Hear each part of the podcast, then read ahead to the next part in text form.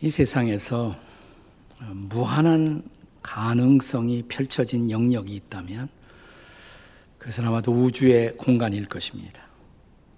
그러나 우주의 공간보다도 더 무한한 가능성의 영역이 있습니다. 그것은 바로 인간의 마음의 공간입니다. 과학자 아이작 뉴턴은 이런 말을 남겼습니다. 뉴턴은 우리가 근대과학의 아버지라고 불리우고 만유인력의 법칙을 발견한 사람, 평생 과학 이상으로 성경 연구에 힘썼던 사람입니다. 그가 남긴 말인데, 나는 나의 망원경으로 우주의 공간을 탐색할 수가 있습니다.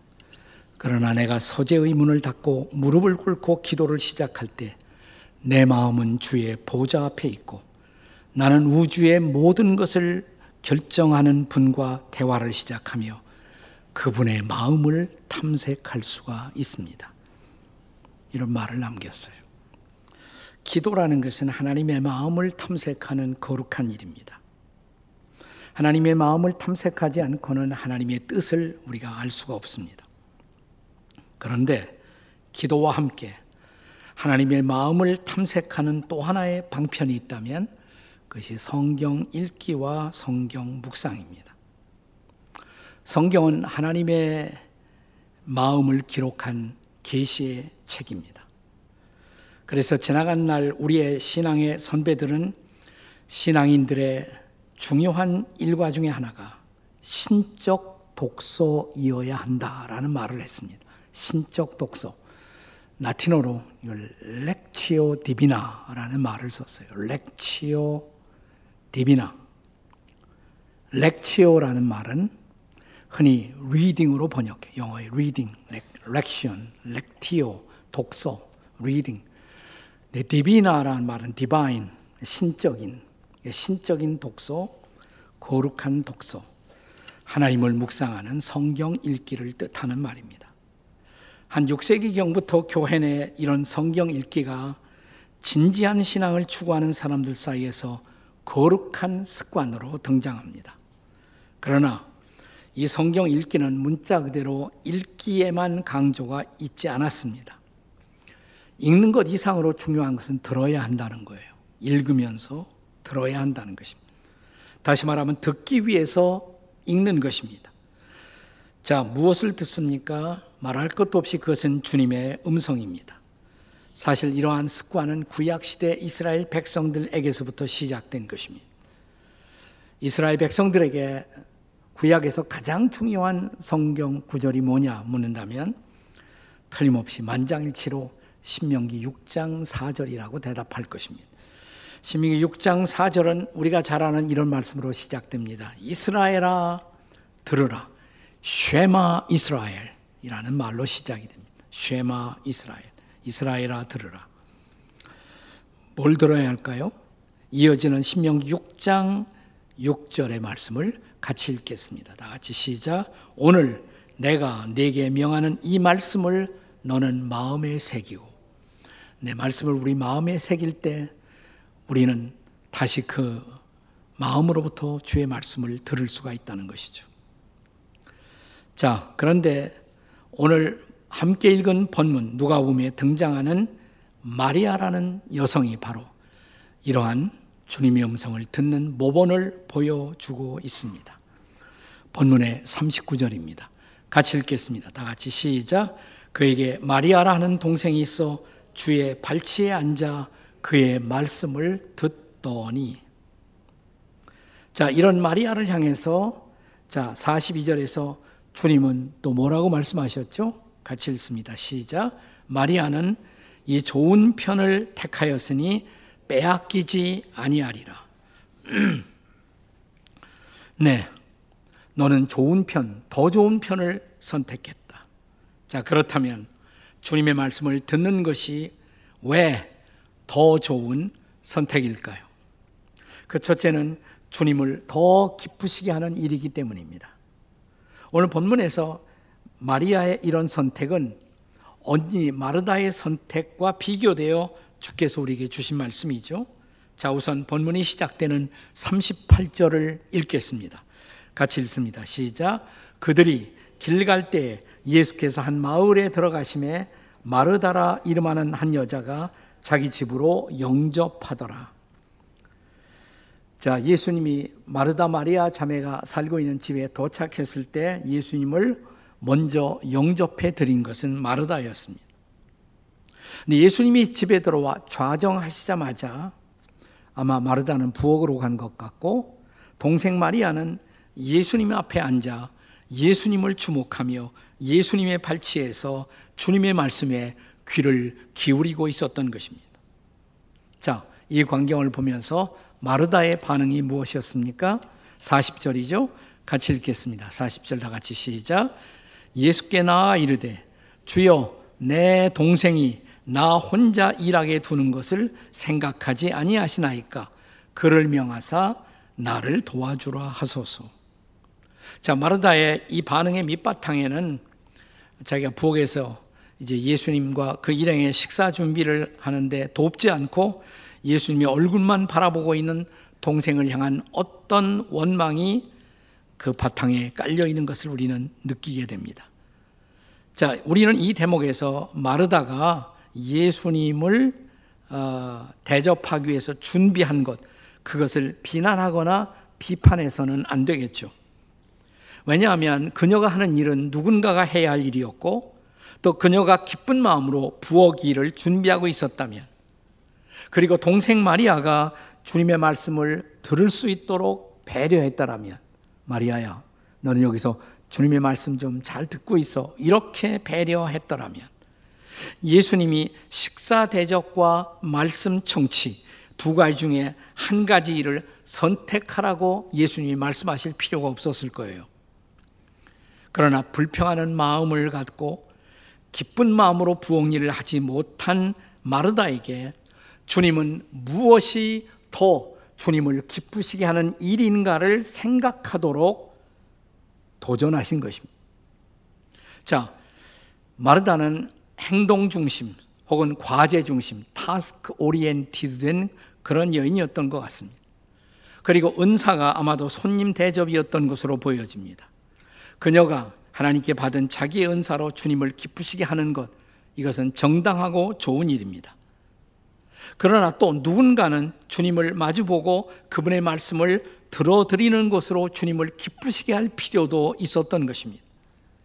그 역할을 할 수 있도록, 마리아가 그 일을 할 수 있도록 마르다가 자기의 동생을 배려할 수 있는 여유가 없었다는 것, 그게 바로 마르다의 문제죠. 우리가 사복음서를 이제 계속 읽어보면, 자, 주님 앞에 책망받은 후에 마르다는 변했을까? 변한 것 같아요. 그런데 사복음서를 읽어보면 이 사건 이후에도, 자, 예수님이 이 집에 오시면 항상 마르다는 일어서 있어요. 일하고 있습니다. 봉사하고 있습니다. 여전히 행동적이고 봉사적입니다. 그러나 변화가 있었어요. 마르다에게 일어난 변화가 뭐냐면, 더 이상 동생이나 누군가를 이제 마르다는 비난하지 않는다는 것입니다. 그녀는 기뻐하며 조용히 자신이 해야 할 일을 감당하는 변화를 보여주고 있습니다. 그리고 아마도 그녀는 사람들이 주님의 말씀을 더 잘 들을 수 있도록 상황을 만드는 일에 헌신했었던 것으로 보여집니다. 중요한 것은요, 내 편에서 내가 좋아하는 그 일만 하는 것이 아니라 주님을 기쁘시게 하는 일이 무엇인가를 질문하고 그 일을 감당하는 것입니다. 그리고 마침내 마리아의 모든 봉사도 주님의 말씀이 전해지도록, 주님의 말씀이 가르쳐지도록 내 봉사도 필요한 거지라는 레슨을 마르다는 아마 배우게 되었을 것입니다. 사실 마리아의 선택의 동기는 아주 심플했던 것으로 보여져요. 자, 주님 놔두고 다 가면 어떻게 하겠어요? 누군가는 주님 앞에서 주의 말씀을 들어드려야 하고, 나는 그분의 말씀을 듣고 싶다, 이 길을 선택한 것입니다. 그리고 그것은 주님을 더욱 기쁘시게 하는 일이었습니다. 자, 마르다도 마침내 봉사 이상으로 말씀을 듣는 것이 얼마나 중요한 것인가를 배우게 되었다는 성경적 근거가 있습니다. 요한복음 11장을 보시면요, 요한복음 11장에 이제 마르다 마리아의 오빠가 세상을 떠납니다. 나사로죠. 나사로가 세상을 떠나요. 예수님이 오셨어요. 마르다 마리아의 집에 오셨습니다. 그때 이번에는 마르다가 식사 준비하지 않습니다. 그 대신 예수님을 마중 나온 후에 예수님에게 질문을 시작합니다. 자기 오빠의 죽음을 둘러싼 마음속에 있었던 질문을 하는 거예요. 왜 예수님이 이렇게 늦게 오셨느냐고, 왜 우리 오빠는 이렇게 죽어야 하느냐고 질문을 던집니다. 그리고 이렇게 마르다가 예수님과 대화하면서 마침내 예수님으로부터 놀라운 메시지를 받습니다. 인류 역사사상 처음으로 부활의 메시지를 받는 사람이 된 것입니다. 자, 우리가 잘 아는 요한복음 11장 25절 그리고 26절의 말씀을 다 함께 같이 읽습니다. 시작. 예수께서 이르시되 나는 부활이요 생명이니 나를 믿는 자는 죽어도 살겠고 무릇 살아서 나를 믿는 자는 영원히 죽지 아니하리니 이것을 내가 믿느냐? 자, 예수님이 이 질문을 누구에게 하셨어요? 마르다에게 하신 거예요. 그리고 그 대답을 받은 거예요. 부활의 메시지를 받은 것입니다. 자, 마르다는 마침내 주님과의 대화가 얼마나 중요한, 그 대화를 통해서 부활의 메시지를 받는 사람이 된 것입니다. 말씀을 듣고 질문을 하고 말씀을 받는 일이 얼마나 중요한 것인가를 배웠던 것입니다.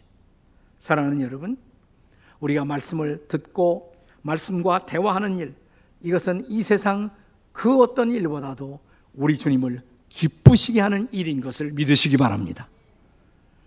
자, 마리아의 선택, 주님의 말씀을 듣는 것이 왜 더 중요한 선택, 좋은 선택이었나? 두 번째는 마음의 분주함을 예방하는 일이기 때문입니다. 마음의 분주함을 예방합니다. 자, 마르다에게서 역설적으로 배우는 레슨이죠. 그것이 바로 말씀 읽기와 묵상의 중요성, 그리고 말씀에 집중하는 것이 마음의 분주함을 예방하는 일이라는 사실입니다. 자, 본문의 40절이 시작되는 말씀을 다시 보겠습니다. 같이 읽습니다. 시작. 마르다는 준비하는 일이 많아 마음이 분주한지라. 우리의 과거 신앙의 선배들, 그리고 깊이 있게 영성을 추구했던 영성가들은 말씀 묵상을 방해하는 가장 중요한 요인이 있다. 그게 뭘까? 그것을 분심이라고 그랬어요. 분심. distraction, 분심이다 그랬습니다. 자, 우리 여기 본문에 마르다가 마음이 분주했다 그랬어요. 그렇죠? 분주했다. 영어 성경에는 distracted라는 단어를 썼습니다. 이게 뭐냐면 흐트러뜨려 놓는다, 산만하게 한다, 이런 뜻입니다. 우리가 주님과의 교제에서 우리 주님 앞에 몰입하려고 하면 우리 마음속에서 온갖 분심이 떠올라요. 온갖 잡념이 떠오릅니다. 그걸 우리 신앙의 선배들은 분심, 분주한 마음, 이렇게 불렀던 것입니다. 그래서 내 마음의 분심을 어떻게 처리할 것인가, 이것이 우리의 영성생활 그리고 영성관리의 중요한 과제가 된 것입니다. 여러 가지 방안이 제시되었어요. 제일 많이 제시된 방안은 그런 막 생각들이 일어나게 되면 그 생각들이 지나가도록 그냥 버려두라는 것입니다. 여러분, 만약 여러분과 제가 낯선 동네로 이사를 갔다고 가정을 하십시다. 자, 이사간 동네, 우리 아파트에 처음 방 안에 들어와 있는데 보니까 이 밖에 길에 지나가는 소음 소리가 유난히 귀에 거스리도록 들려옵니다. 신경이 날카로워지죠. 이거 이사 잘못 온 거 아닌가라는 생각이 듭니다. 그런데요, 며칠 적응하고 지나가다 보면 그 소리가 안 들려요. 경험해 보셨습니까? 그건 그 소리가 안 들리는 것이 아니죠. 내가 그 소리에 뭐예요? 적응을 하는 것입니다. 이미 적응을 했어요. 자, 우리가 아파트 창문 너머로 들려오는 모든 소리에 예민하게 반응해서, 자, 저 아래 내려가서 길거리에서 그 모든 소리를 다스리고 해결을 할 수는 없는 것입니다. 그래서 이런 우리의 마음속의 분심을 통제하기 위해서 우리 선배들이 사용했던 방법, 그냥 버려두라, 지나가도록 버려두라는 것입니다. 또 하나, 자, 이런 분심을 통제하기 위해서 사용된 처방 가운데는 그래도 계속 마음이 힘들거든 짧은 기도를 하라. Short prayer, 짧은 기도. 주님, 제가 시끄러워요. 그렇게 하세요. 주님 앞에 기도를 하세요. 주님, 어쩌면 좋죠? 주님, 제가 주님을 바라봅니다. 주님, 저를 도와주시고요. 이렇게 짤막한 기도를 몇 번 하고 나면 여러분이 지나갈 수가 있어요. 네. 또 그런데 그 이상으로 가장 유익한 처방이 있다면 분심을 다스리는 처방, 성경 읽으라는 거예요. 그런데 소리내서 읽으세요. 성경을 소리내 읽고 때로는 좀 암송을 하시고, 또 이렇게 암송해서 소리내서 그 말씀을 읽다 보면 그 말씀이 내 귀에 들리죠. 말씀이 내 귀에 들려요. 그러면 우리는 우리의 마음을 다스리고 분심을 다스리고 다시 말씀에 집중할 수가 있는 것입니다. 우리 마음의 분주함, 그리고 마음의 방황을 통제하는 가장 거룩한 습관은 뭐냐?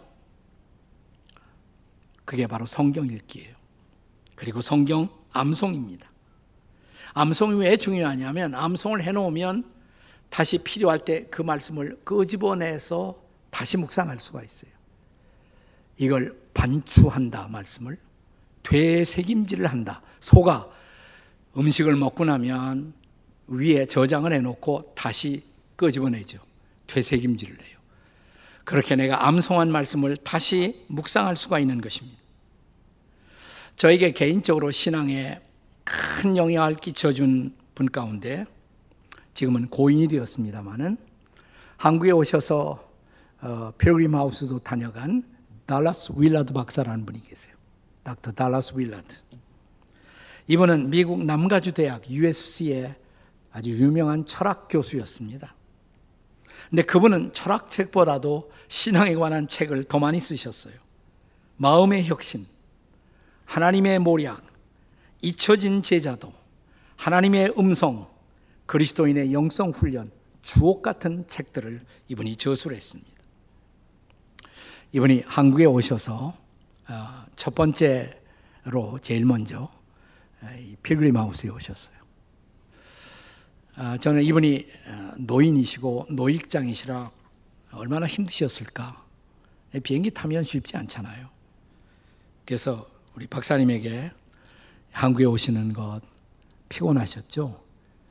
힘들지 않으셨어요? 이렇게 물었더니 이분이 빙그레 웃으시면서 Not at all, not at all, 하나도 피곤하지 않았대요. 그래서 어떻게 해요? 무슨 비밀이 있어요? 그러니까 이때 뭐예요? 그러니까 당신은 비행기 타자마자 말씀 묵상을 시작했다는 거예요. 자기가 암송해 놓은 말씀들을 끄집어내서 계속 묵상하다 보니까 한국이네, 벌써 한국까지 왔다는 거예요. 나중에 알았습니다마는 이분은 성경의 작은 책들 있잖아요. 네, 에베소서, 빌립보서, 골로새서 이런 거 통째로 다 외우세요.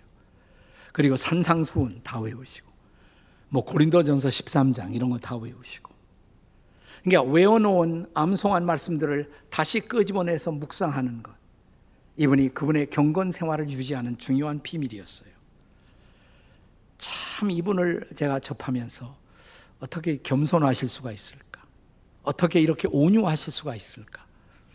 아마 예수님이 이분 같았겠지. 저는 그런 느낌을 많이 받았습니다. 이분의 그런 온유하고 겸손한 인격, 거룩한 인격, 말씀이 빚어놓은 결과다라는 생각을 저는 떨칠 수가 없었습니다. 자, 이 말씀을 읽고 묵상하는 것, 이것이 과연 우리의 일상생활에서 우선순위가 되어 있다면 어떤 변화가 일어날까요? 자, 만약 마르다도, 오늘 본문에 등장한 마르다도 말씀을 듣는 일에 우선순위가 있었다라면 그녀의 마음이 분주하게 방황할 일이 없었겠죠. 그렇습니다. 말씀 묵상의 위대한 보너스, 이 말씀이 우리의 마음을 지키는 복을 허락한다는 것입니다. 나는 여러분과 제가 그 복을 누릴 수 있기를 주님의 이름으로 축복합니다. 자, 말씀을 듣는 것이 왜 더 좋은 선택인가? 왜 더 좋은 선택인가? 세 번째, 그것은 염려나 근심을 극복하는 길이기 때문입니다. 마르다가 기쁨을 갖지 못하고 불평하고 있었던 것. 자, 이때 주님이 주신 말씀을 41절에서 보십시오. 41절 같이 읽겠습니다. 시작. 주께서 대답하여 이르시되 마르다야 마르다야 네가 많은 일로 염려하고 근심하나. 자, 저는 이 말씀을 보면 예수님이 마리아만 이렇게 편애하신 것이 아니고 마르다도 굉장히 사랑하셨어요. 느껴지지 않습니까? 그냥 한번 부르지 않고 마르다야 마르다야 너 왜 그러니, 이런 뉘앙스잖아요. 마르다야 마르다야 네가 많은 일로 염려하고 근심하고 있구나. 불쌍히 여기는 그런 태도가 아닙니까? 여기 마르다의 마음은 분주했을 뿐만 아니라 염려와 근심으로 가득해 있었던 것을 주님이 보고 아셨던 것입니다. 또 사실 저는 마르다가 염려할 만했다고 생각해요. 그날 예수님이 혼자 그냥 마리아의 집을 방문하셨을까? 근데 이 누가복음 10장을 쭉 처음부터 읽어보시면 그 전에 제자들 얘기가 나오잖아요. 제자들 전도에 파송하신 얘기도 나오고, 12제자뿐만 아니라 70명의 제자들을 파송하시고 그랬다냐. 그러니까 예수님이 제자들과 함께 많이 다니셨을 거예요. 그러니까 어쩌면 그날 마르다 마리아의 집에 12명 이상이, 적지 않은 제자들이 함께 오셨을 수도 있어요. 자, 그러면 마르다가 근심이 되지 않겠습니까? 이 많은 사람들에게 내가 어떻게 다 식사 대접을 할 것인가 걱정이 되었을 거예요. 그러니까 너무 우리가 이 장면에서 항상 우리가 마르다를 핍박을 많이 해왔는데, 저는 그래서 안 된다고 생각해요. 염려할 만한 상황이에요. 하지만 그때 주님이 주신 말씀의 의미 도대체 뭘까요? 자, 42절 같이 읽겠습니다. 42절 뭐라고 그러셨어요? 다 같이 시작. 몇 가지만 하든지 혹은 한 가지만이라도 족하니라. 이게 뭐예요? 지금 많은 일을 하고 있단 말이죠. 어떻게 이 사람들 다 먹이지? 마음이 분주했을 거예요. 그리고 어떤 음식을 해서 대접하지? 근데 예수님 말씀이 뭐예요? 한 가지도 족하다. 이걸 우리식으로 바꾸면 이런 얘기일 거예요. 예, 마르다야. 그냥 라면 하나 끓여. 그리고 다 같이 먹지 뭐. 그리고 우리 함께 예배하고 함께 말씀 나누면 얼마나 좋겠니? 저는 이런 차원에서 예수님이 이렇게 마르다에게 말씀을 건넨 것으로 보여집니다. 우리가 진수성찬으로 주님을 대접하는 것도 좋겠지만, 그러나 그보다 그분을 더 기쁘시게 하는 일, 인생을 바꿀 수 있는 하나님 나라 복음의 이야기, 그 이야기를 잘 듣고 함께 말씀을 나누는 것, 이게 얼마나 복된 일인가 이 말이죠. 예수님 뭐라고 그러셨어요? 사람이 떡으로만 살 것이 아니에요. 뭘로? 하나님의 입으로 나오는 모든 말씀으로 살 것이니라. 아멘. 그죠? 말씀으로 우리는 살 수가 있다. 사실 염려나 근심, 이것은 우리의 마음이 정리되지 않은 채로 분산된 상태에 일어나는 미래에 대한 걱정이 아니겠습니까? 그런데 이런 마음을 집중시키는 일에 말씀 읽기, 또 말씀을 암송하는 일, 또 그 말씀을 묵상하는 일, 이것보다 더 좋은 일이 있을까요? 빌립보서 4장 6절의 말씀을 기억하시나요? 빌립보서 4장 6절 다 같이 시작. 아무것도 염려하지 말고 다만 모든 일에 기도와 간구로 너희의 구할 것을 감사함으로 하나님께 아뢰라. 염려할 일을 기도할 일로 바꾸라 이 말이죠. 그리하면 약속이 뭐예요? 그 다음 절 빌립보서 4장 7절 다 같이 시작. 그리하면 모든 지각에 뛰어난 하나님의 평강이 그리스도 예수 안에서 너희의 마음과 생각을 지키시리라. 아멘. 하나님의 평화가 우리의 마음과 생각을 지켜주신다 그랬어요. 자, 그런데 우리의 마음이, 생각이 계속 하나님의 평화로 지켜지려면, 한순간이 아니라 계속 지켜지려면 뭐가 중요할까요? 잠시 염려나 근심을 떨칠 수가 있지만 염려나 근심은 다시 돌아올 수가 있잖아요. 그래서 이어지는 말씀에서 바울은 이렇게 말씀하고 있습니다. 빌립보서 4장 8절입니다. 같이 읽습니다. 시작. 끝으로 형제들아, 무엇에든지 참되며 무엇에든지 경건하며 무엇에든지 오르며 무엇에든지 정결하며 무엇에든지 사랑받을 만하며 무엇에든지 칭찬받을 만하며 무슨 덕이 있든지 무슨 기림이 있든지 이것들을 뭐예요? 생각하라. 뭘 생각하라고? 자, 이런 덕목들. 네, 경건, 참됨, 오름, 정결, 사랑스러움, 이런 것들을 계속 생각하라 이 말. 그럼 이런 것들을 계속 생각하기 위해서 좋은 건 뭘까요? 이런 덕목들을 기록하고 있는 하나님의 선물, 계시의 말씀, 성경이죠. 성경이야말로 정말 참되고 경건하고 정결하고 칭찬받을 만한 모든 덕목으로 가득 차 있는 보화가 아니겠습니까? 그래서 성경 읽기와 성경 묵상이 중요한 것입니다. 사랑하는 여러분, 우리가 성경에서도 하나님의 말씀이 얼마나 놀라운 축복과 유익을 가져주는가를 보여주는 가장 위대한 성경의 챕터, 장, 성경에서 가장 긴 장 어디에 있습니까?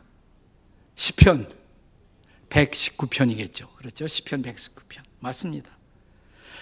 한번 여러분 시편 119편을 펼쳐놓고 말씀을 가까이 하는 유익들이 무엇인가를 쭉 줄치면서 묵상해 보세요.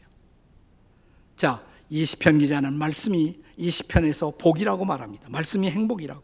이 말씀이 우리를 부끄럽지 않게 한다라고 말합니다. 이 말씀이 우리를 깨끗하게 한다고 말합니다. 이 말씀이 우리를 범죄하지 않게 한다고 말합니다. 이 말씀이 비방과 멸시에서 우리를 지켜준다고 말합니다. 말씀이 주의 의로 우리를 살게 한다고 말합니다. 말씀이 우리로 소망을 갖게 한다고 말합니다. 말씀이 우리의 큰 평안이 된다고 말합니다. 말씀이 우리의 큰 위로가 된다고 말합니다. 말씀이 우리의 즐거움이라고 말합니다. 말씀이 우리를 명철하게 한다고 말합니다. 말씀이 우리의 발에 등이고 우리의 길에 빛이라고 말합니다. 할렐루야! 한번 이 좋은 말씀을 선택하시고 이 여름을 보내볼 계획을 한번 세워보지 않으시겠어요?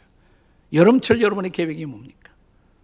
네, 한번 조용한 곳에 가서 나는 이 여름철 성경 통독 한번 해보겠다. 아, 도전할 만하잖아요.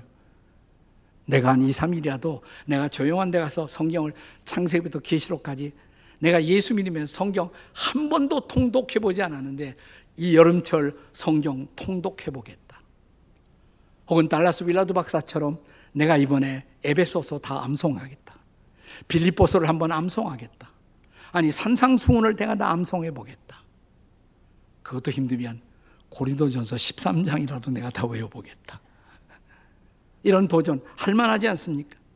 그렇습니다. 마리아처럼 더 좋은 편을 선택하고 그 말씀 안에 하나님의 놀라운 은혜를 누리는 이 여름이 되시기를 주의 이름으로 축복합니다. 아멘.